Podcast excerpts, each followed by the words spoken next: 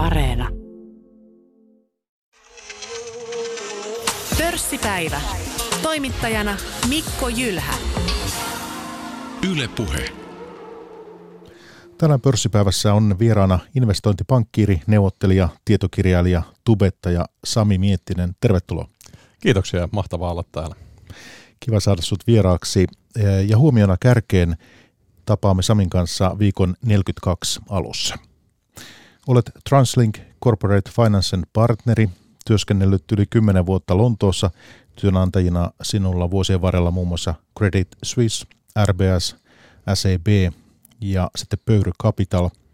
Äskettäin Sami palasit Lontoosta tuollaiselta vajaa viikon mittaiselta matkalta, eikö näin? Mites löytyykö kauppoissa, tuota, vai oliko hyllyt tyhjinä?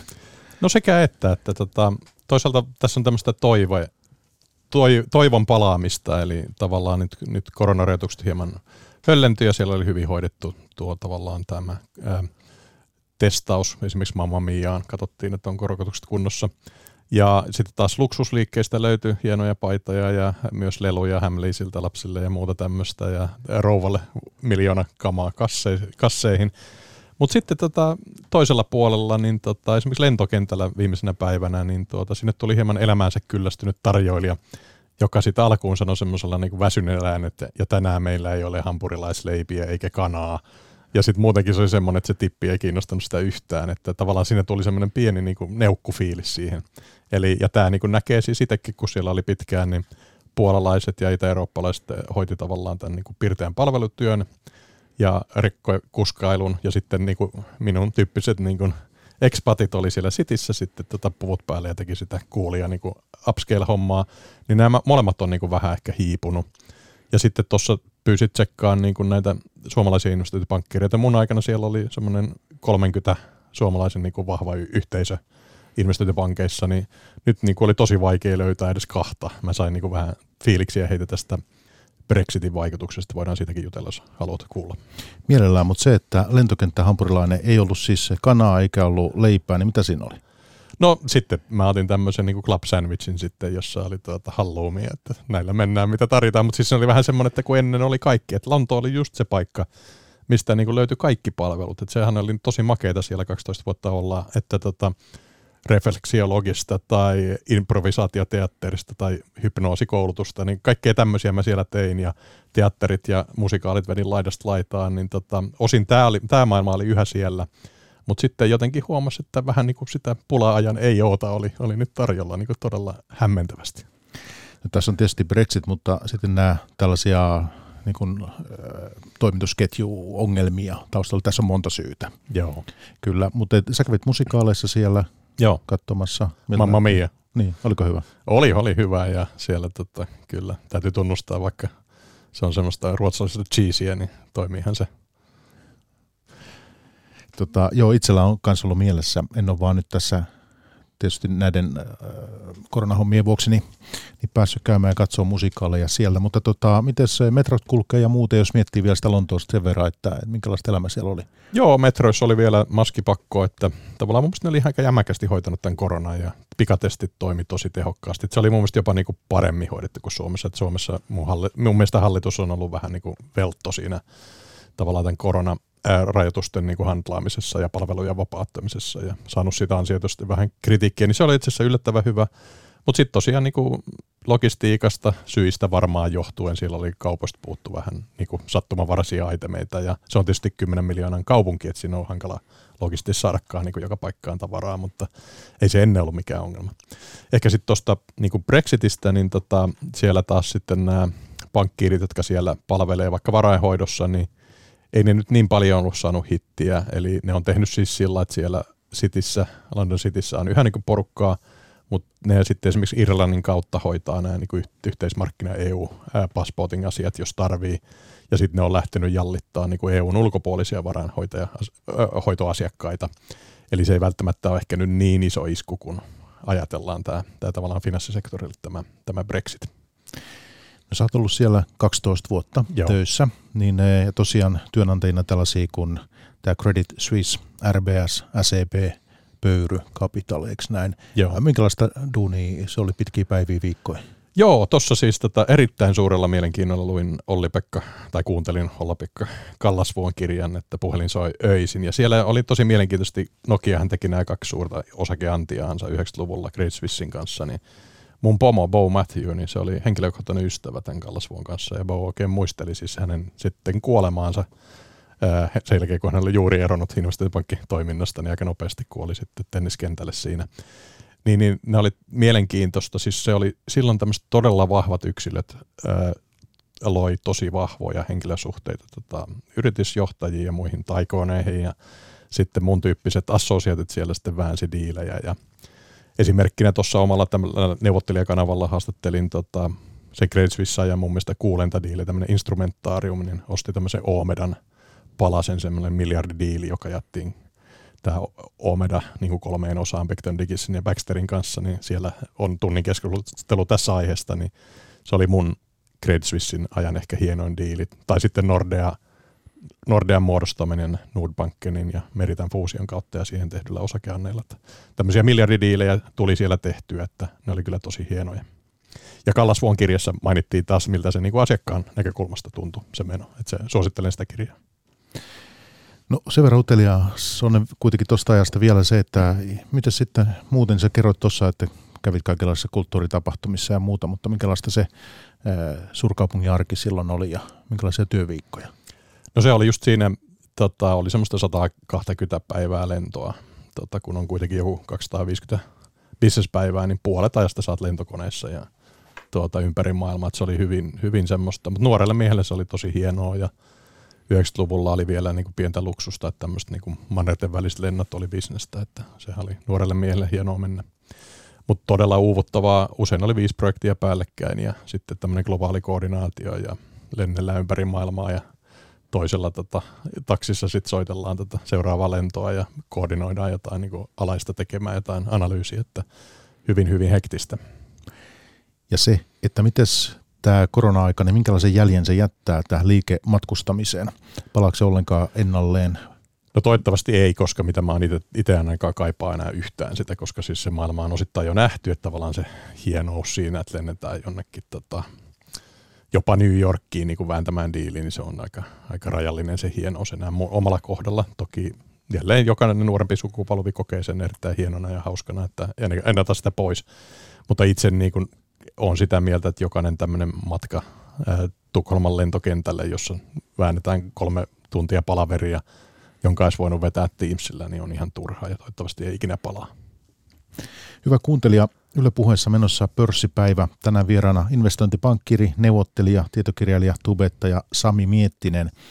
Ja hei Sami, sinä mm. olit Maija Elonheimon vieraana Brysselin koneessa tuossa 2018, kesäkuussa 2018, ja silloin puhuitte muun muassa eurosta ja pääomamarkkinaunionista, niin eh, sanoit näin, Italia tulee rikkomaan euron, siihen pitää valmistautua, arvelit, että viiden vuoden päästä alkaa kellot soida. Nyt siis kolme ja puoli vuotta tuosta on tuota, kulunut, niin, niin pidätkö vielä viiden vuoden aikarajastakin? Joo, sillä tavalla kyllä. Pitää muuten varoa näitä julkisia ennusteita, mutta tota, ton mä ajattelin just, että toi on vielä sen verran ympäripyörä, että tosta ei jää kiinni, mutta saaspa nähdä. Ää, siis tässä on taustana semmoinen, että osallistuin ää, kymmenen taloustieteen tohtorin ja kahden niin kuin maisterin kirjaan Euron tulevaisuus Suomen vaihtoehdot Liberalle 2014, jossa mun mielestä niin kuin täysin kurantisti ennustettiin tämä, niin kuin mitä tässä tulee tapahtuu, eli joko mennään liittovaltioon euron johdosta tai sitten euro hajoaa. Ja tuolla 2018 nämä oli ne kaksi skenaariota ja Italian se elefantti huoneessa eli eurossa, jota kukaan ei pysty niin kuin pelastamaan tällä Kreikka-tyyppisellä bailoutilla. Eli ainoa, mikä pelastaa Italian eurolta on liittovaltio tai sitten eurohajoaminen. Ja jos nyt sitten ystävällisesti tulkitaan Toimanion lausunta, että se Italian pelastaminen tarkoittaa myös liittovaltiota, ja niin, niin silloin tota, ollaan tällä trackillä, että viiden vuoden sisään meillä on euron johdosta liittovaltio muodostettu. Niin ja se tarkalleen sanoit, että siis viiden vuoden päästä alkaa kellot soida. Että, Joo, mutta kellot on jo käytännössä soinut liittovaltiolle, että se on niin kuin fakta, johon pitää niin kuin adjustoitua, eli niin kuin euro, niin kuin kaikki amerikkalaiset ekonomistit sanoivat jo ennen euron muodostamisen aikaan, että joko tämä niin kuin hajoaa mahdottomuuteensa, niin kuin kaikki valuuttaliitot satoja ollut kuitenkin ennen, tai sitten se, sen ympärille muodostuu liittovaltio. Tämä on semmoinen teema, mistä olette kanavallasi YouTubessa, neuvottelijakanavalla puhunut paljon. Ja puhutaan tuosta YouTubesta ja tubettamisesta enemmän, mutta tämä on ollut teillä paljon esillä.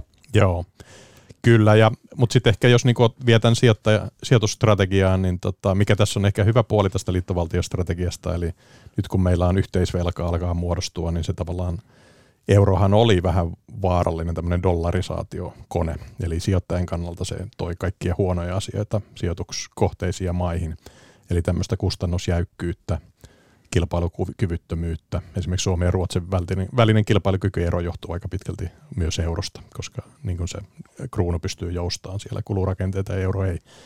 Niin kuin me tavallaan märätetään tämä euro tällä liittovaltiovelalla, niin sitä muodostuu tämmöinen niin kuin pehmeä valuutta, joka ei ole enää niin suuri ongelma kilpailukyvylle kuin se on ollut tähän asti, se vahva euro. Ja jos näin mennään, niin sitten tavallaan tämä positiivisesti ajateltu tämä liittovaltion niin kuin haitat lievenee, koska se valuutta muuttuu niin kuin heikommaksi ja sitä kautta kilpailukykyä tuovaksi. Ja sitten tämä liittovaltiovelta antaa myös mahdollisuuden ylivelkaantua, niin kuin tämä nykyhallitus riemukkaasti tekee niin kuin kaksinkäsi. Niin, tämä velkaantuminen. Tästä puhuttiin muutama vuosi sitten tosi paljon, mutta nyt sitten mites tästä nykytilanteesta pitäisi ajatella? Miten näiden velkavuorten kanssa, niin mihin tässä päädytään? No siis mun mielestä tota, eihän kukaan näitä tuu maksaa näitä velkoja takaisin. Näitä. Eli siis se perusskenaario on mulla tässä, että tämä liittovaltion myötä me laitetaan enemmän ja enemmän liittovaltion yhteisvelkaa, että kukaan ei tule ikinä maksaa pois ja monetisoidaan se sinne EKPn taseeseen. Ja nyt meidän niin kun, neuvottelustrategia pitäisi olla sitten, että jos näin tulee käymään isolla todennäköisyydellä, niin, niin me ei ainakaan sitten tota, jäädä tästä bileistä pois. Ja siinä mielessä, tota, jos me niin hyväksytään tämä liittovaltiokehitys, niin sitten tavallaan me voidaan aika suruttomasti velkaantua, koska tämä niin velkamössö, mikä sinne muodostuu liittovaltiotasolle, tulee niin jäämään ongelmaksi, jota kukaan ei tule maksamaan pois sijoittajan näkökulmasta vielä, niin onko tämä nyt ikään kuin jonkinlainen perusskenaario, mitä pitäisi ajatella? No se on mulla, mulla se tietysti sitten, jos me halutaan niin kuin palauttaa kansallisvaltiot, koska monet pitävät sitä itseisarvoina, että me mene liittovaltio, vaan arvostamme omaa valtiotamme, niin, niin sitten olisi ollut parempi olla tässä niin kuin vaikka Kreik- äh, tuota, Ruotsin tai Puolan tilanteessa, jossa meillä on niin kuin mahdollisuus olla EU-ssa, mutta joutumatta mukaan tähän niin kuin yhteisvelkakatastrofiin. Ja siellä Eloheimossa itse asiassa mun toinen pääteema tämän pääomamarkkinaunionin lisäksi oli, että miten tämä pystyttäisiin tehdä.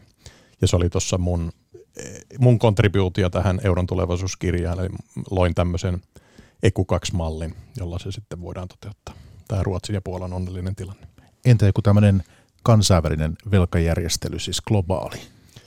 No ei semmoisia tavallaan niin maailmanpankkeja enää olemassa, jotka pystyisi IMFnkin valta on niin dilutoitunut, että ei, ei, ei, ei tämä euron velat on niin massiivisia, että ei niitä mikään ylikansallinen pikkutaho kuin itse IMF pystyy enää ratkaisemaan, että Italian 3000 miljardia velkaa, niin ei ole maailmassa sellaista entiteettiä, joka sen pystyisi niin kuin, ottamaan taseeseensa. Ymmärrän tämän, mutta meinasin sitä siis, että jos tässä kun näitä velkoja, jos monetisoidaan, niin hän sanoi tuossa, niin että siinä tämmöisessä järjestelyssä olisi mukana sitten keskuspankit niin kuin eri, eri tota, maanosista? No joo, mutta mä luulen, että siis keskuspankithan on aina oman äh, suvereenin valtionsa renkejä, että Jenkkien Fedi niin kuin hoitaa kyllä vaan Jenkkien asioita, että niillä ei ole mitään intressiä lähteä niin kuin pelastaa Eurooppaa. Ja taas EKP on niin kuin täysin poliittisesti kytkeytynyt kohta jo tähän liittovaltioskenaarioon, niin niillä on kaikki insentiivit hoitaa tämä homma kotiin. Tuosta Italiasta vielä siis, tuota, kun se oli tuossa esillä tuon Brysselin koneen, koneen tota haastattelussa, niin se, että mulla on silmään tällainen, että Italian talous kasvaa tänä vuonna yli 6 prosenttia, 6,1 prosenttia. Tällainen työnantajien etujärjestö, CSC, en tätä tunne, sä ehkä tiedät, niin, niin on tämmöisellä lukemaan päätynyt ja ensi vuodelle Italiassa 4,1 prosenttia talouskasvua. Eikö tämä kuitenkin sitten auttaa sitä Italian tilannetta? Joo, ja siis Mario Draghi eh, oli mun suosikki investointipankkiiri Goldman Sachsin niin kuin briljantti investointipankkiiri, että meistä on moneksi, niin, niin hän on erittäin älykäs kaveri ja niin kuin hyödyntää tämän niin kuin ilmaisvelan, ilmaisrahan, mikä tulee tästä elvytyspaketista kyllä täysmääräisesti. Ja hienoahan ne olisi, jos ne pystyisi tästä niin kuin täysin kestämättömästä velkavuorestaan niin osittain päästä talouskasvun myötä pois. Ja yleis niin kuin, ohjeena se nyt on niin kuin järkevää, että vain kasvu pystyy pelastamaan meidät tältä vel- velkavuorelta sen lisäksi, että me sitten tehdään sitä valuutasta niin heikko, että sen velan takaisin maksu ei ole että, tota, reaalitaloudellinen rasite enää. Eli nämä kaksi keinoa, talouskasvu ja sitten sen niin kuin valuutan tahallinen niin kuin inflatointi on ne keinot, millä me tästä päästään ulos. Mutta liittovaltio me ollaan kyllä lähes varmasti menossa. Lähes varmasti ollaan menossa. Joo. No ollaanko siitä teidän kanavan perusteella, mitä on katsonut videoita, niin ei ole keskusteltu riittävästi meillä. Ei, siis me aloitettiin tämä Liberalla tämä keskustelu jo 2014 ja silloin me oltiin höpöpuhujia, kun edes sanottiin asialiittovaltio ja nyt me ollaan siellä, että se on se niinku peruskenaario. Että tota, mutta itse on semmoinen pragmaatikko, että tota, se on jo kaatunutta maitoa, että nyt pitää niin kuin vaan neuvotteluteknisesti sopeutua sit siihen, että miten pystytään elämään. Ja jos me jotenkin päästään sinne Ruotsin kelkkaan, eli saataisiin vielä oma valuutta tähän rinnalle, tämän euro, luhistuvan euron tilalle, niin se olisi sitten paras skenaario meille. Ja se mun ei kaksi malli tekisi tämän, että siinä mielessä siinä olisi kai pelkästään voitettavaa. Jälleen kerran eipä sitä väitteli Johanna Vartiaisen kanssa siitä tunnin yhdessä Tube-jaksossa, että jos tämä aihe kiinnostaa, niin kattokaa se jakso. No Sami, olet kauppatieteiden maisteri ja sitten MBA Tulane Universitystä, eikö niin? Joo. New Orleans on tämä kotipaikka tässä. Ja sitten tota KTM Helsingin kauppakorkeakoulusta, nyt sitten Translink Corporate Financen partneri. Niin eh, kertoisitko tässä vaiheessa, että tota, minkälaisia työpäiviä tänään niin teet?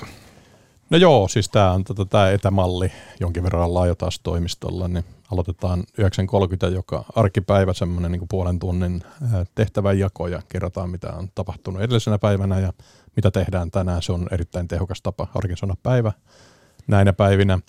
Ja sitten se jatkuu siitä kyllä niin kuin helposti perheen ajalle illalle ja näitä tubehommia mä teen sitten niin kuin yleensä kuuden jälkeen sitten siinä. Mutta tota, onhan se niin kuin helpompaa kuin ne niin kuin Lontoon ajat, koska se matkustelulogistiikka on tippunut siitä pois.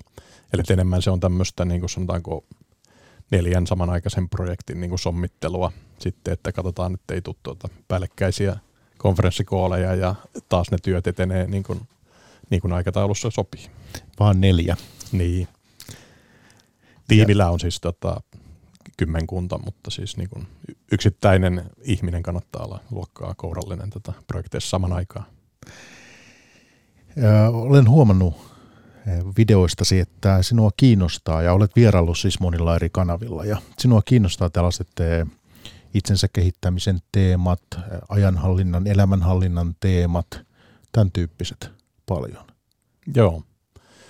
Kyllä se tota, tavallaan tämä itse kehittyminen, esimerkiksi aikaisemman vieraasi Elias Rantapuskan kanssa just sovittiin, tota, että otetaan tämmöinen jakso ää, siitä, että mikä on niin kuin voittaja työntekijästrategia.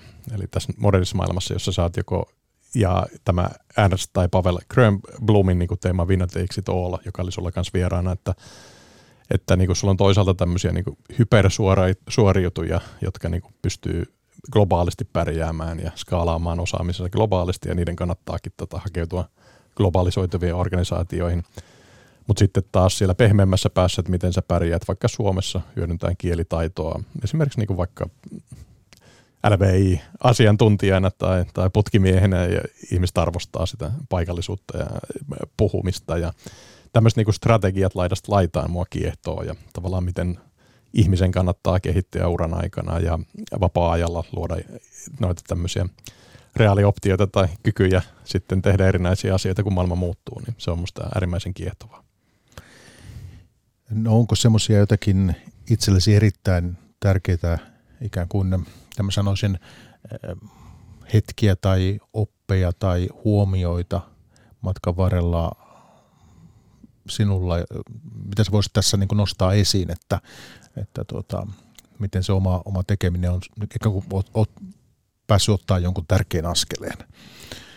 Joo, no se oli tätä, tavallaan niin kuin täällä globaalissa investointipankkiurassa, joka oli se ensimmäinen tuota, 12 vuotta siellä Lontoossa, niin siellä mä olin tämmöinen niin kuin särmä-tiimin jäsen, joka teki isoa diiliä, mutta sitten siellä ne tavallaan pomot hoiti sen koordinoinnin ja asiakkaat vei koko ajan paikasta toiseen ja siellä tavallaan opin tämän niin kuin projektin tärkeän niin kuin vasemman pakin roolin sitten siellä. Ja tässä kun on ikää tullut lisää ja sitten Suomessa, niin yhä enemmän sitten joutuu olemaan se kaveri, joka oli mun ö, esimies siellä Lontoossa sitten, niin mä, mä sitä sommittelen, että miten tavallaan tiimiin saadaan niin kuin kykyä, joka pystyy tekemään niitä palikoita ja miten ne pystyy tavallaan resurssit jakamaan sitten tuota, niin, että näitä noin kymmenkunta projektia saadaan maaliin joka vuosi, jossa tienataan se meidän tuota, muutaman miljoonan liikevaihto sitten siinä sitten tota, tiimin kesken ja kasvetaan sitä.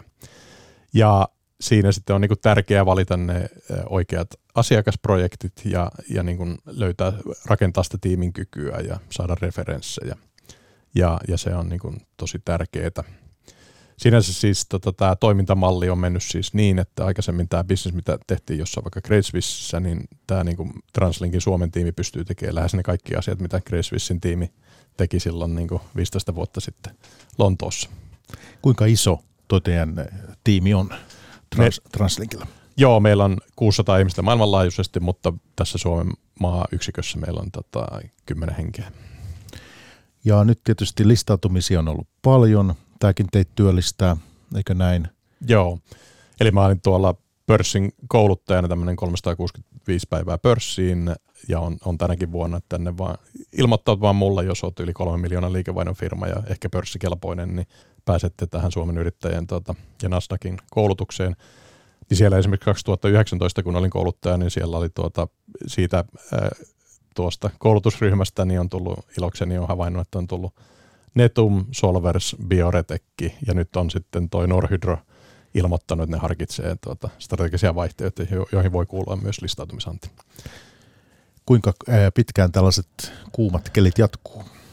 No siis kyllä tämä on ollut viime vuosia, tämä vuosi oli todella ilahduttava, että silloin kun mä aloitin urani tuolla Kopin Pankissa prospektuksessa, oli esimerkiksi Nokian renkaita listaamassa ja pyöritin sitä tarjouskirjaa siellä. Olli-Pekka Kallasvuo muuten mainitsi senkin siellä kirjassaan, niin tota, tota, meillä oli pitkä semmoinen kuiva kausi, ettei niinku ollut yhtään listauksia niin kuin monen vuotena, niin vastauksena kysymykseen mä toivon, että tämä jatkuisi vielä niin kuin, ainakin niin kuin ensi vuoden, että me saataisiin siinä ajassa niin räiskittyä sitten niin kuin, jopa 40 firmaa pörssiin. Ja tämä on siinä mielessä tärkeää, että, että niitähän poistuu koko ajan. Itsekin on ollut sitten tämmöisenä hyväksyttynä neuvonantaja esimerkiksi niin kuin Nordic ID Oyjissä, jossa sitten tota, olin toteuttamassa tämmöistä First North-markkinan ensimmäistä suomalaista julkista ostotarjosta, ää, jossa tämmöinen Brady Corporation, amerikkalainen yhtiö, on nyt ostamassa tätä, tätä Nordic IDtä pois pörssistä, että näitä väistämättä poistuu myös pörssistä, että meidän on saatavaa vaan sinne lisää tavaraa. 40 vielä tästä eteenpäin ikään kuin nyt? Ei, vai? ei siihen laskien nämä niin kuin nykyiset, mitä tähän sanon, noin 20 niin kuin pörssiin päässyt. Että ehkä jos toiset, toiset 20 vielä saisi, niin se olisi, olisi hienoa tämmöinen ikkuna. Mikä ajatuksesi on, tuleeko tämä aina olemaan näin syklistä, että hyvin aikoina nähdään valtavia määriä listautumisia ja sitten taas tulee niitä kuivia kausia? No meillähän on ollut vain pelkkiä kuivia kausia, koska meiltä puuttuu siis rikkaat yksityishenkilöt Suomesta. Et siis eh, Ruotsissa mä Liberalle osallistuin toisen kirjaan, miten Suomi voidaan pelastaa, niin mä laskin Suomen ja Ruotsin varallisuusjakaumat, niin tuota, ruotsalainen rikas, rikkain prosentti omistajista omisti noin 6,6 miljoonaa, kun Suomessa se on noin 1,6 miljoonaa. Eli siis ne on niin kuin yli kolme kertaa rikkaampia ne ruotsalaisten rikkaat kuin meillä. Niin tämmöisestä niin kuin 1,6 miljoonan salkusta, johon kuuluu siis kämppä Eirassa mahdollisesti ja kesämökit, eli sulla on vaan muutama sata tonni, niin et sä lähde niin kuin, muutamaan sieltä IPOon mukaan kun taas Ruotsissa sieltä niin kuin helposti hövelisti irtoaa semmoisia niin viiden miljoonan kruunun tikettejä niin anteihin, ja se näkyykin sitten tämä Ruotsin niin kuin listautumisanti volyymi on jatkuvaa. Eli siellä ei ole huonoja kausia, siellä on koko ajan tulee tavaraa. Eli vastauksena kysymykseen se on syklistä, koska meillä on niin äärettömän vähän rikkaita yksityishenkilöitä. Jos me saataisiin niitä ylöspäin, niin me pystyttäisiin nostamaan tätä listautumisvolyymiä. Muuten hei, jossakin eh, videolla kerroit, että harkitset kesämökin ostoa. Joo. Eh, mäyräkoira ja kesämökki, miten se on? No mäyräkoira Mauno on tota, vuoden vanha ja iloisesti tuolta Lontoon matkalta oli vähän loukkaantunut, kun se oli viikon poissa, niin luulen, että me petättiin se, että se on toteutettu. Kesämökki tontti olisi tuolta suvun puolesta, mutta just vaimon kanssa katsottiin sitä, että ehkä tämä korona-ajan homma, kun nautittiin molemmat siitä Lontoon viikosta niin paljon, että ehkä jos tämä maailma aukeaa, niin ehkä sittenkin tota, vuokraillaan niitä mökkejä. tekee mieli, tekee mieli sinulta kysyä sitä, että tuotte osaltanne tuota, ä, yrityksiä pörssiin, niin mitä sanot sitten niille, jotka ovat huolissaan ä, tästä, että hyviä suomalaisia yhtiöitä katoo, katoo tota ulkomaille? No se on niin kuin kyllä aito huoli ja siis jälleen kerran toistan sen, että tota, tämä meidän varallisuus on ainoa niin kuin ratkaisu tolle, että jos meillä ei yksityishenkilöitä, jotka voisi niin pitää ne Suomessa, niin sitten jos ne halutaan myydä, niin sitten ne on pakko myydä ulkomaille ja myydäänkin. Eli, eli tota, meiltä puuttuu tavallaan tämmöinen niin kuin, Mittelstand niin kuin ky, omistuskykyinen niin kuin omistajaluokka aika paljon. Toki sielläkin ollaan kehitetty sitä omistajaosaamista ja tullut muutamia family officeja, jotka niin on osittaisratkaisu siinä matkalla sitten pörssiin. Mutta osittain se kuuluu tähän kapitalismin luonteeseen, että jos ihmiset haluavat muuttaa omistuksen muotoa yhtiöstä rahaksi, jonka he voivat sitten uudelleen sijoittaa niin kuin muihin yhtiöihin, niin ei se välttämättä mikään huono asia, koska monet näistä firmansa myynnistä suomalaisista sitten kuitenkaan eivät niin kuin mene eläkkeelle, vaan tätä tota perustavat seuraavan firman kokemusta ja pääomaa rikkaampana. Eli kyllä ne on niin kuin pääsääntöisesti hyvä asia, että näin on. Mutta se tavallaan sitten, että jos sitten vaikka nyt joku tikkurilla esimerkiksi, että jos sä pääst niin kuin miljardin luokkaan ja vaikka siellä oli kuinka niin kuin kasvollista kapitalistia, jos sulla menee se ulkomaalaisomistus omistus sinne 60 pinnaa, niin kuin se aina menee niin kuin näissä isommissa yhtiöissä, niin ei se ole enää suomalaisten käsissä edes se asia. Ja näistä firmojen myynnistäkin tulevat voitot menevät sitten ulkomaalaisomistajille. Jälleen kerran toivoisin, että tämä kansankapitalismi olisi niin kuin paljon laajempaa Suomessa, niin silloin kaikki hyötys. Ja näin on niin kuin Ruotsissa. Ruotsissa on kyllä hyvä sanoa, että se on niin kuin ylivoimasti, haastattelin Henrik Husman eli pörssin toimaria, niin hän sanoi, että se on niin kuin ylivoimasti paras Euroopan maa pääomamarkkinoilla. Eli siis se on aika raaka verrokki kyllä Suomelle. Miettii kansankapitalismia, niin eh, tämä on tietysti teema pörssipäivässä aina keskustellaan. Mitä sinun mielestä Suomessa pitäisi tehdä, jotta tämä asia nyt tähän saataisiin korjausta? Joo, täällä hieman on piikittänyt vasemmistohallitusta, niin mitä ne on tehnyt erittäin hyvin, että on tämä tota, osakesäästötili, on ollut aivan loistava asia. Itsekin otin sen muuten käyttöön ja laitoin sinne Microsoftia ja Googlea ja Konetta ja Sampoa, jotka on ollutkin aika tämmöisiä vähän niin kuin Ernst Grönblom-tyyppisiä vinateiksi tuolla osakkeita ja hyvin ne on pärjännyt. Ja tämä on ollut aivan loistavaa, eli suosittelen, että kaikille vaan se 50 tonnin tili auki ja vaikka nyt ei olisi 50 tonnia, niin kannattaa sinne nyt sitten laittaa mitä pystyy. Ja sitten näitä kansankapitalismirahastoja, joissa sitten tota, perusideahan on, että sä vaan viivytät sitä niin kuin pääomavoittoa tai mahdollisesti jopa hieman pienennät sitä. Samahan se on niin kuin rahastossa, siis sieltä tulee se voitto vasta kun sä myyt sen, niin ei tämä sen kummempaa on. Niin jotenkin siis Suomesta on jäätävä pelko, että joku nyt sitten niinku kumuloi vähän pääomaa, niin tota, siis se, tota, se niinku näkee, näkee läpi poliittisen keskustelun, että sitä vaan niinku ei ymmärretä, että tämä olisi niinku mitenkään niinku hyvä asia, vaikka se on niinku elinehto meillä, että meidän yhteiskunta pysyy elinvoimaisena. Eli näitä tämmöisiä niin kansankapitalismirahastotyyppisiä, joista on tämä veroviivästysvaikutus, niin niitä vaan niin paljon kuin vaan pystytään. Ja niissä ei ole mitään pahaa. Ne niin auttaa yhteiskuntaa, jopa niitä rakkaita verotuloja sitten. Niin kuin näkyy Ruotsin tilanteessa, siellä on valtio on yli, ylijäämäinen ja meillä taas tehdään niin kuin hirvittävää alijäämää joka vuosi. Sami Miettinen, tänä vieraana pörssipäivässä olet yhdessä Juhana Torkin kanssa niin tehnyt tällaisen tietokirjan kaksikin. Neuvotteluvalta tuli 2008 ja sitten uusi neuvotteluvalta 2019. Ja nyt sitten neuvotteleminen, jos ajatellaan investointipankkirin työtä, mitä sinä Sami teet, niin eh, se on se pääasia, niinkö? Joo, eli siis neuvottelu on taito, jota meitä ei opeteta koulusta, niin kuin sitä taloustaitoa. Että jos me saataisiin nämä kaksi asiaa niin kuin peruskouluun, neuvottelutaito ja mahdollisesti siis se Juhana Torkin toinen bravuurialue, eli niin kuin viestintä, puhuminen – ja sitten taloustaito, niin me saataisiin niin paljon enemmän tehoja yhteiskunnasta, kun nämä perustaidot olisi niin kuin opetettu. Ja siis se on järkyttävää maailmanlaajuisesti, kuinka vähän neuvottelutaitoja opetetaan ja kuinka tärkeä taito se on, niin siihen nähden se on niin kuin jäätävä menetys kaikille meille, jotka sitten eivät ole sitä oppineet siihen tasoon, mitä se voisi oppia. Mutta kuitenkin tämä on työpäiväisi keskeinen sisältö. On, Toki se on niin kuin projektin hallinnassa vasta se loppuasia, eli pitkälle niin kuin ensimmäiset kuukaudet tehdään niin kuin myyntimateriaaleja ja koordinoidaan sen jakelua, ja sitten se neuvottelu on se kirsikkakakun päällä siellä lopussa. mutta se onkin se hyvin tärkeä taito. Ja, mutta ihan mikä tahansa niin kuin lisäarvon luova transaktio, vaikka se, miten sä sait mut tänne studion tai miten mä oon keskustellut sun kanssa näistä aiheista, mitä me maasti keskustellaan, niin kuin. Ja, ja se on niin kuin vaan tuo niin paljon ää, elämään lisää, että tota, se kannattaa opetella. Ja tässä Juhanan kanssa me kirjoitettiin siitä sitten Suomen ylivoimainen markkinajohtaja tässä alueessa.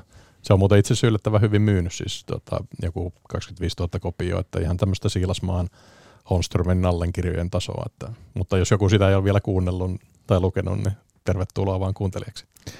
Ja minäpä kuuntelin ennen keskustelua itse asiassa enemmän kuin kerran ja tämä oli, tämä oli ensimmäinen äänikirja, minkä mä koskaan kuuntelin itse asiassa.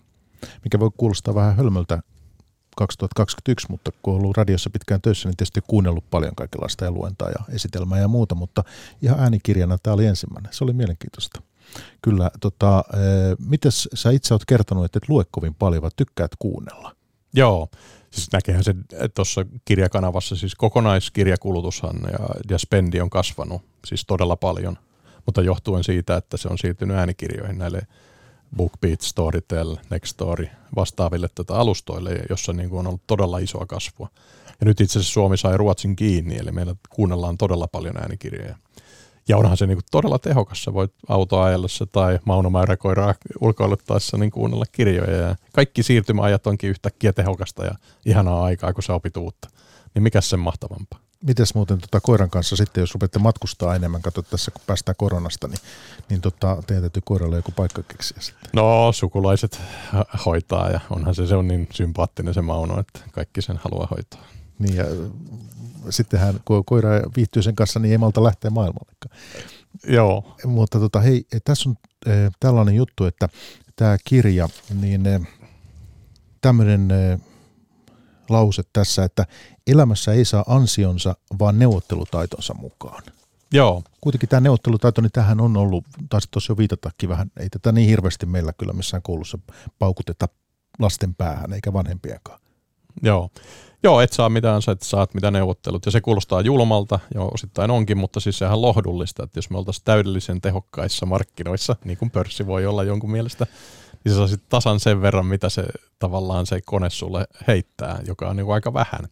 Eli siis se, että sä osaat neuvotella, niin se, se on siis tämmöinen likviditeettipeli, mikä on vähän ehkä jonkinlainen heikko analogia tähän niin kuin osakesijoittamiseen, että jos sulla on niin kuin pieni yhtiö, jota ei seurata – tai ei listattu firma, johon kaikki eivät pääse sijoittajaksi, niin valitsemalla tämän pelin tai sijoituskohteen oikein ja hinnoittelemalla sen oikein, sun mahdollisuus tuoda lisäarvoa on niin paljon jäätävämpi, kun ostat sen niin kuin hypertehokkaan niin kuin tota large capin niin kuin, ää, osaketta pörssistä.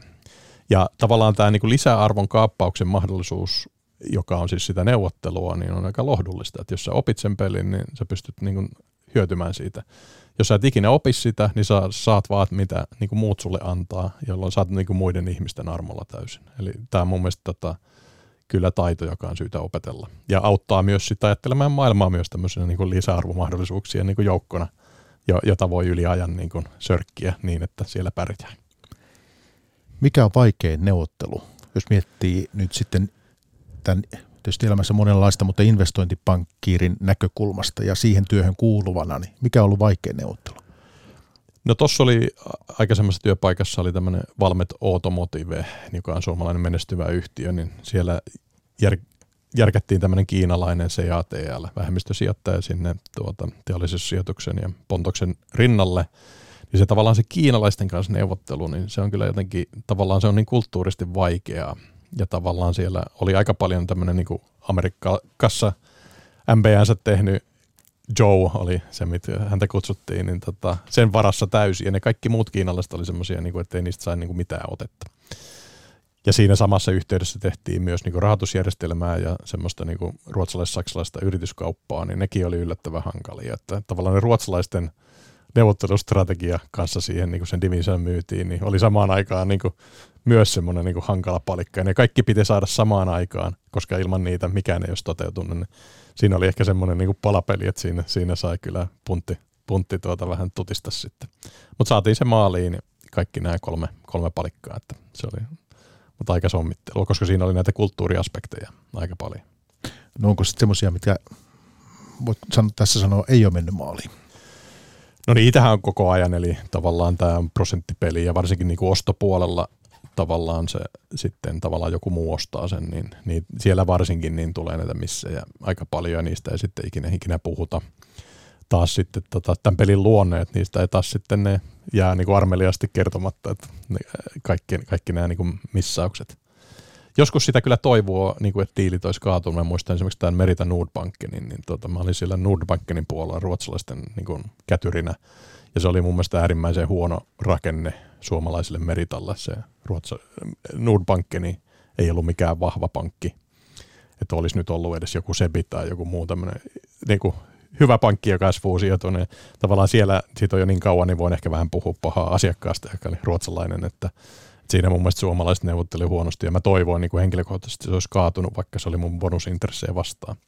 Ja siitä sitten seurasi semmoinen tavallaan kahden kolmasosan pankkisektorin siirtymistä ruotsalaisten kontrolliin, joka korjautui vasta sitten, kun Nordea palasi tässä muutama vuosi sitten suomalaispankiksi, josta mä sitten muutaman samppanjalasin nostin sitten onnellisena. Mites muuten suomalaisia voisi arvioida neuvottelijoina? Esimerkiksi EU-asioista puhutaan teidän tai sinun kanavalla paljon, ja mehän ollaan tässä jo eurosta juteltu ja tällaisesta tuosta liittovaltiokehityksestä tällaista. Nyt esimerkiksi tämä Euroopan unionin metsästrategia on tällainen tuore asia ja tämä tietysti tärkeä neuvottelu Suomelle. Miten suomalaiset EU-pöydissä? No Antti Sierlaa haastateltiin, joka oli NATO-suurlähettiläs ja hän sanoi, että suomalaiset oli jo niin kuin silloin EU matkan alkuvaiheessa semmoista niin kuin vähän peruutuspeiliin katsojia, että, että tavallaan hyväksy muiden tekemiä soppareita ja sen jälkeen vasta heräs, kun sitten monet muut on tämmöisiä niin kuin katsoa, että tuolla on lähdössä tuommoinen niin pääomamarkkina nuoli tai joku vihreä taksonomia nuoli ja nyt tuossa, vaikka nyt Suomen kannalta otetaan vaikka se taksonomia, niin tota, Ää, Saksa on typerästi tällä energiivendellä ajanut ydinvoimansa alas, mutta Ranska on niin kuin, pitänyt kaikki ydinvoimansa hyrräämässä ja meillä on niin kuin, todella paljon ydinvoimia, niin ilman muuta meidän kannattaisi niin kuin, ranskalaisten kanssa liittoutua ja nyt runtataan se ydinvoima sinne taksonomista läpi. Sitten taas metsähommassa tietysti niin kuin, Ruotsi ja muut Pohjoismaat, tai Ruotsi nimenomaan, niin kuin, se on aika tärkeää liittoutua siellä ja pitää sitten tämä niin kuin, metsästrategia siellä pöydällä. Mutta niinku tämmöinen ajattelu jotenkin tuntuu, että se puuttuu ja se on osittain siis siitä, kun meillä on niin karmea hajanaiset hallitukset, että on niinku pikkusäläpuolueita ja kaikilla on niinku jotain niinku pätemistä omille eturyhmilleen, niin ei osata muuta kuin kasvattaa budjettia, kun pitäisi tämmöisiä niin nuolia miettiä kansallisesti, että joku vihreälle voi olla vieläkin vaikea hyväksyä ydinvoimaan tota, vihreä energiamuoto, pitäisi niin näissä EU-neuvottelussa unohtaa se ja tähdätä vaan tähän niin kuin kansallisen etuun, joka on niin aika itsestään selvä että kannattaisi sen ranskalaisten kanssa liittoutua. Mutta tämän tason niin kuin alakielinen strategia-ajattelu neuvottelupöydästä meillä näyttyy puuttuvan täysin. Joku semmoinen kansallinen roadmap, jossa tämmöisiä tyyp- asioita mietittäisiin. Sama juttu siinä eurossa, että tavallaan se oli niin kuin ihan ilmiselvää suorastaan niin kuin jo kymmenen vuotta sitten, mihin tämä homma menee, mutta pyöriteltiin vaan käsiä, että ei tässä nyt mitään tapahdu, että tota, kyllä se meillä on perussopimukset, jotka suojaa meitä ja tota, velkaantumissäännöt, niin höpön löpön, että tota, niin kuin mun mielestä tämmöistä skenaarioanalyysiä pitää miettiä ja reippaasti pistää vastuuhenkilöt, jotka miettii, että tuommoinen skenaario me halutaan ja nämä on ne liittoutumat, mitä me tarvitaan, että se toteutuu ja sitten vaan juoksemaan.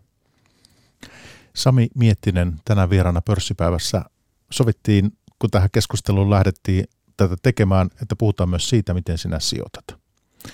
Kertoisiko siitä, että minkälaista strategiaa omissa sijoituksissa hyödynnät? Joo, tuossa mä mainitsin, että mulla on aika vähän näitä suoria sijoituksia. Jos on, niin ne on tällainen tuota, niin kuin globaaleja SaaS-voittajia, tämmöisiä niin kuin Microsoft, Google-tyyppisiä tahoja, koska mulla on aika paljon sisäpiiritietoa. Nämä on siis ihan suoria osakesijoituksia? Joo, mutta sitten mulla on hyvin paljon, mulla on esimerkiksi Englannissa tienasin paikallista eläkettä eläkerahastoon, niin siellä on mun 90 prosenttinen globaali equity-paino. Siellä mulla on, niin kuin, niin kuin sanoo, niin mahdollisimman vähäkuluisia, hyvälaatuisia, globaaleja niin kuin tuota, sijoitussalkkuja, jotka niin kuin yleensä niin kuin maantieteellisellä tematiikalla sijoittaa joihinkin. Ja siellä mulla on ollut aika hyvä tuotto siellä. Se antaa myös, koska se on pitkäaikainen salkku ö, tuota, eläkepäivien varten, niin se antaa mulle mahdollisuuden sitten vähän kokeilla mausteita sitten henkilökohtaisella puolella. Mulla on tämmöinen oma holding-yhtiö DCM Capital, jossa mulla on sitten tuota, jonkin verran indeksisijoituksia, sitten nämä mainitut suorat sijoitukset. sitten tota, siellä puolella mä oon niin kuin lähtenyt nyt sitten yhtä private equity sijoitusassettia rakentamaan, eli sielläkin mä oon sitten parhaista maasta raaka-aineista mielestäni valinnut sen, mihin mä sen teen. Ja sitten mulla on niin jonkin verran ripauksena on myös näitä eilistattuja yrityksiä. Ja siellä mä yritän mennä sillä, että mä itse menen vaan keisseihin, jotka pääsijoittajana on joku todella hyvä porukka. Esimerkiksi äh, Linforsin Johan äh, Lifelinein on yhdessä tämmöisessä Realstocksia äh, tuota, sijoituksessa, mä oon myös advisor boardina, niin se on esimerkki, mitä mä teen ei-listatulla puolella. Tai sitten tuota tämmöinen Liidu, joka on tämmöinen niin myyntibotti homma, että siellä on pätevät niin pääsijoittajat, niin mä niin näen, että ne vetää sen todennäköisesti onnistumiseen ja nämä on kuitenkin hyvin pieni osa sitten mun, tai aika pieni osa mun sitten kokonaisportfoliosta. Eli jos tämä niin summattaisiin niin mahdollisimman kulutehokkaita, globaali allokaatio, jenkkipaino mä oon oppinut pitää niin siellä globaalissa painossa, sen mä suosittelen muillekin, että älkää nyt kuulko sitä niin kuin emerging marketin sireeni, hu, sireeni huutoa, että pitäkää mutta jenkkipaino, että se on niin kuin parempi strategia. Että se on ehkä mä oon niin kuin tässä vuosikymmenien vaiheessa tehnyt isommat virheet siinä, että mä oon lähtenyt sitä jenkkipainoa pienentää ja mennä johonkin typerään asian markkinaan. Että mä näkisin, että tämä virhe tulee olemaan monella kuulijallakin myös edessä. Että älkää aliarvioi jenkkimarkkinan kykyä luoda lisäarvoa. Pari juttua. Niistä ensimmäinen eh, olisi tämä, että ilmeisesti sinulle on tärkeää se, että kun olet omistajana, niin on sitten mahdollisuus ikään kuin osallistua sen yhtiön kehittämiseen. Joo. Kyllä, ja siinä mulla on tota, tosiaan esimerkiksi tämmöinen advisor board, ja nyt mä oon ruvennut harkitsemaan, että mä voisin mennä parin yhtiön hallitukseen myös. Että tota, se voisi olla ihan järkevää, että johonkin First Note-yhtiö varsinkin, vaikka menisi sitten niin sekä sijoittajaksi että hallitukseen, että se voisi olla ihan mielenkiintoinen kombinaatio ja voisi olla hyvä sille firmallekin. Mutta toki se, olisi niin kuin pois, tai se on pois mun päivätyöstä, että sitä ei voi tehdä niin kuin määränsä enempää mutta tota, yleensä siis mä en ole niinkään, mä vaan ajatellut, että mä en välttämättä osaan valita niitä yhtiöitä ja tavallaan se todennäköisyydet, että mä pystyisin tuottamaan ylituottoja valinnoilla, niin on sen verran pieni, että parempi olla tämmöisellä niin kuin portfolio ETF-allokaatiolla liikkeellä. Ja sitten niin maustaa niitä sitten ennemminkin tällä neuvottelin. Niin kuin mä sanoin, että jos on hyvä yhtiö, epälikvidi semmoinen, niin siellä on mahdollista sille ylituotolle isompi kuin sitten likvidillä markkinalla, mutta silloin pitää tietää, mihin sen rahansa tunkee, koska siellä on paljon kuraakin tarjolla.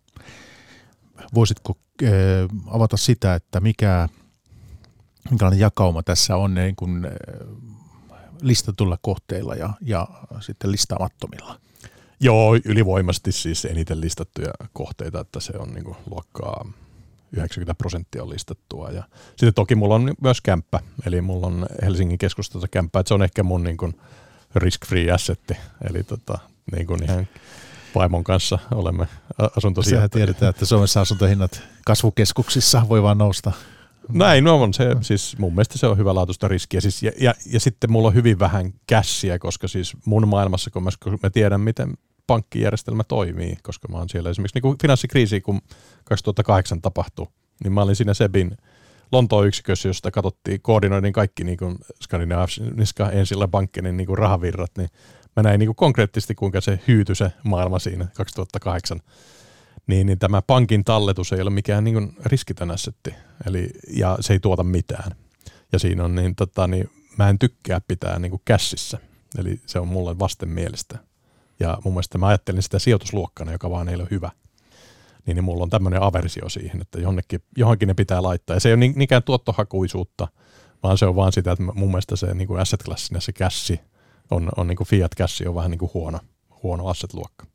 Et sä et kuulu siihen joukkoon ihmisiä, joka pitää 40 pinnaa sijoitusvarallisuudesta käteisessä. Ei, koska sehän niin koko ajan, se on, se on sijoitus pank, pankin nolladuraatiovelkaa mun maailmassa. Miksi mä sijoittaisin nolla duraatiovelkaa niin kuin pankkiassetteissä. Mun mielestä se on ihan pöliä idea. Entäs sitten Britannian osakemarkkinat?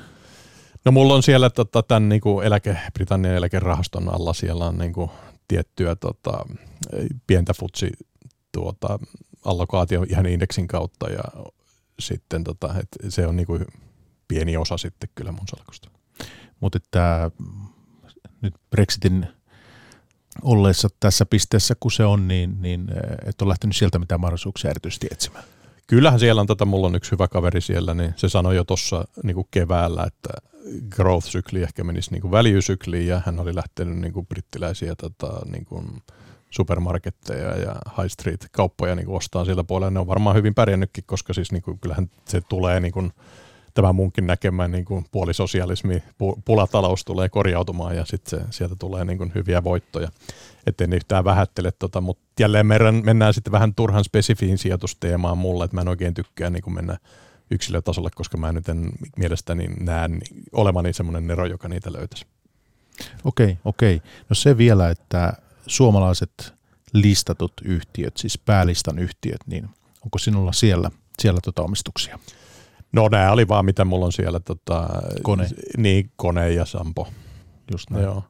Sitten itse SaaS-yhtiöitä mä ostasin, jos niitä olisi, mutta kun ei meillä oikein ole, kuin Armicom ja ää, tuota, tai ne on vähän yli, yliarvosteltuja vaikuttavia, niin tota, niitä, niitä sitten, mutta jos tulee tämmöisiä hyviä niin kuin software as a service jatkolaskutteisia niin kuin ohjelmistoyhtiöitä, niin niihin mä voisin kyllä sijoittaa.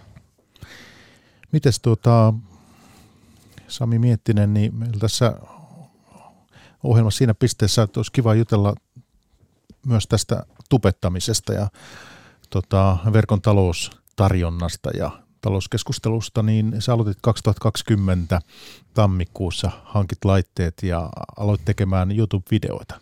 Joo, eli mulla on tämmöinen neuvottelijakanava tai Sami Miettinen kanava, niin siellä ja sitten taas missä mä ollut vieraana, niin on nyt jo mennyt miljoona rikki siis tätä katselua ja kuuntelua tässä vähän niin kuin puolestoista vuodessa, että sehän on niin kuin jäätävän tehokas media ja tavallaan se on ollut hämmentävää, kuinka hyvin se toimii ja miten helppo siellä on saada niin kuin katseluita ja kuunteluita. Eli tota, kaikki sinne vaan bisnestyypit. Ja sitten tavallaan joka kolmannessa jaksossa mä sanoin, että mä oon tämmöinen ilkeä investointipankkiiri. Ja eka mä että mulle tulee hirveä henkilökohtainen niin kuin, viestien vyöry sitten, jossa paheksutaan mun toimintaa ja minua henkilönä, niin mitään negatiivista oikeastaan ikinä tullut. Että pahimmat loukkaukset on siitä, että sanotaan, että käytetään, käytät liikaa, liikaa täytesanoja tai, tai tuota, jotkut kielikuvat olivat epäonnistuneet. Että hui kauheat. No, tässä on eh, vajaa kaksi vuotta ja jaksoi, olette tehnyt jotain reilu sata.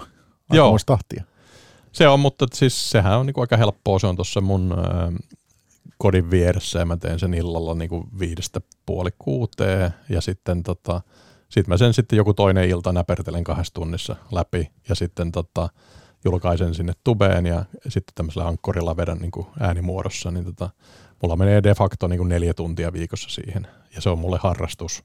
Ja sitten taas toisaalta mun vieraat on ollut niin kuin, niin kuin todella mielenkiintoisia, niin kuin ollut toimitusjohtajia, hallituksen puheenjohtajia, poliitikkoja, tyyli jotain Esko Ahon kanssa juteltiin 90-luvun lamasta ja eurosta ja muusta, niin mikä se hienompaa. Ja tavallaan niistähän on oppinut mun mielestä niin ihan jäätävästi. Että tota, siis se on tavallaan sama juttu, kun kysyt noista äänikirjoista, niin näitä jaksoja te- tehdessä varsinkin niin kuin oppii, koska se on niin kuin pakko nyt jotain järkevää siinä niin kuin keskustella tunnin ajan. Niin, niin kyllä se niin kuin pistää, pistää niin kuin vähän, vähän tota miettimään sitä teemoja. Nyt tässä syyskuussa nähtiin pörsseissä tällaista tota, laskua ja oli huolestuneisuutta ja, ja varsinkin silloin eh, niin huomasin, miten paljon siellä YouTubessa oli tällaista, tällaista crash-videoa, siis paljon niin kuin eh, Yhdysvalloista tulee tällaista, että endgame-tyyppistä tota, sisältöä. Eh, jotenkin tämän tyyppiset, ne saa aika helposti tilaa, että jos jotakin niin kuin huonoa tavallaan miettii YouTubessa, niin, niin joskus tämän tyyppiset vähän maailmanlopun profetiat, niin ne verkossa leviää aika helposti. Näin se on, ja on mullakin niitä siis joku Tuomas Malisen niin kuin paras jakso on niin kuin 110 000 katselua, kun siinä on semmoista hieman, hieman globaalia tuota pessimismiä ilmassa siinä jaksossa, niin kyllähän se uppoo, uppoaa tuota, itse mä yritän vähän ottaa välillä noita, siis ekonomistijaksot yleensä kiinnostaa ihmisiä, ja ekonomistit on yleensä semmoisia pessimistejä, niin se tapahtuu vähän niin kuin luonnostaan toi, toi niin kuin populistinen jakso. Mutta siis mulla on sitten, kutsun niitä vähän kuiviksi jaksoiksi, jotka niinku tiedän jo, ettei tätä nyt katsota kuin 1200 kertaa ja kuunnellaan saman verran, mikä on mulla siis vähän tämmöinen 2500, niin tota, mutta se on vähän niin kuin sillä, että mä, mä, haluan vain oppia tästä alueesta ja haluan, että muutkin oppii tästä, niin mä en sitä sillä niin kuin kauhean taktisesti mieti. Ja tavallaan ehkä aluksi, kun oli vähän niin kuin tilaajia, mutta nyt kun sitä niin kuin massaa on niin kuin kuitenkin 6500 tilaajaa ja sitten vielä äänikirjapuolella vähän vähemmän, mutta, tai anteeksi toi podcast-puolella vähän vähemmän, mutta tavallaan ei tarvitse niin, niin murehtia enää siitä näkyvyydestä, niin sillä ei ole enää niin väliä. Mutta kyllä mä niin näen ton populistisen viehätyksen, että aina jos vetää semmoisen niin rommausjakson tai synkistelyn tai tota, nyt tota, suojautukaa tältä katastrofilta, niin tietää, että se niin kuin menee uppoa kuin häkä. Ja kuitenkin pörssissä, jos on pitkäaikainen sijoittaja, niin silloin on parempi olla optimisti. Joo, ja mä oon itse siis tuommoisissa jaksoissa, jos on niinku pessimistinen vieras, niin mä itse sitten kyllä sanon, mitä mä itse teen, että joka on yleensä, ettei ne hötkyile, että sori nyt tästä, mutta itse on oppinut aika monta dippiä katsoa, että nyt lähdet tässä nyt keventelee painoa, koska mut pelastaa se, että koska mä ajattelin siis sitä, että mä en halua pitää nolla duraat, pankin nolla velassa, eli äh, rahaa, niin se itse asiassa suojaa mua näiltä. Mihin sä aiot muuten äh, sinun äh, kanavaa viedä? No siis toi toimii hyvin, eli nyt mä pystyn yhä enemmän ja enemmän ottaa semmoisia niinku riskejä. Eli mä otan siis niinku aina semmoisia asioita, jos mä haluan, että mun mielestä maailma muuttuu, vaikka joku tekoäly. Mulla oli siitä tosi hyvä niinku tekoälyn käyttö neuvottelussa, mutta esimerkiksi tulee Risto Linturi puhumaan siitä, että miten hän niinku tehnyt vaikka avatareja ja multiverse, eli tavallaan sun henkilökohtainen representaatio jossain tota, ää, tuota, internetissä alkaa olla se juttu, millä se kohta niinku neuvottelet. Mä otan niinku tämmöisiä niinku emerging teemoja sinne enemmän ja enemmän, jotka mua kiinnostaa ja mihin mun, mun mielestä maailma menee. Ja tämä mun, se, että siellä on ollut jo sata, yli sata ihmistä, niin, niin tota, tämä käy helpommaksi ja helpommaksi ottaa semmoisia vähän niin kuin mua kiinnostavia teemoja. Aluksi mä joudun vähän miettiä, että mulla on semmoinen tiekartta, että ihmiset, niin kuin, tuleeko ne mun vieraksi vai ei, niin nyt se alkaa olla vähän semmoinen, että aika hyvin saa sua, kun kysyy vaan, että tuletko.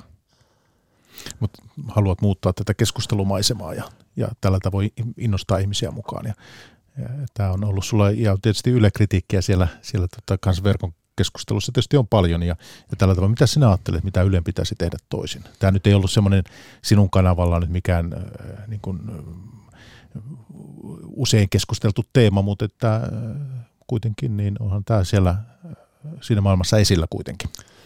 No tämä sun ja Erki Heimon kanavat on mun niin kuin ylivoimaisia suosikkeita yleensä, että vaan enemmän sitä 550 miljoonan budjetista tämän tyyppisiin talousliike-elämäaiheisiin, että mun mielestä niin kuin, niitä on niin kuin liian vähän, että meillä on liikaa tämmöistä tota, marginaalikulttuuria ja pukudraamaa sun muuta, ja sitten varsinkin niiden ulkomaisten sarjojen niin kuin ostelua, kun kyllähän ihmiset niitä saa Netflixistä ja HBstä, että mutta niinku liike-elämään niinku keskittyvää positiivista sisältöä. Että esimerkiksi tuo HS Vision on mun mielestä Hesariahan yhtä lailla niinku ruoskitaan tämmöisen valtamedian mokailijaksi, niin tota, mun mielestä HS Vision on ollut tosi hyvä ja tavallaan itse asiassa haastattelu esimerkiksi Alexa Förliiniä ja se oli hauska jakso sekin ja sitten mä sanoisin teille, että tulkaa näihin tupehommiin ja itse niinku vieraaksi, että siellä, että siellä niinku se on mun mielestä semmoinen kiva yhteisö, että siellä niinku kaikki on niinku vähän kavereita ja tota, siinä niin kuin verkottautuukin hyvin ja saa vieraita ideoita jaettua ja muuta. Niin tota, eli pistäkää itseä niin kuin henkilönä niin kuin peliin vähän ja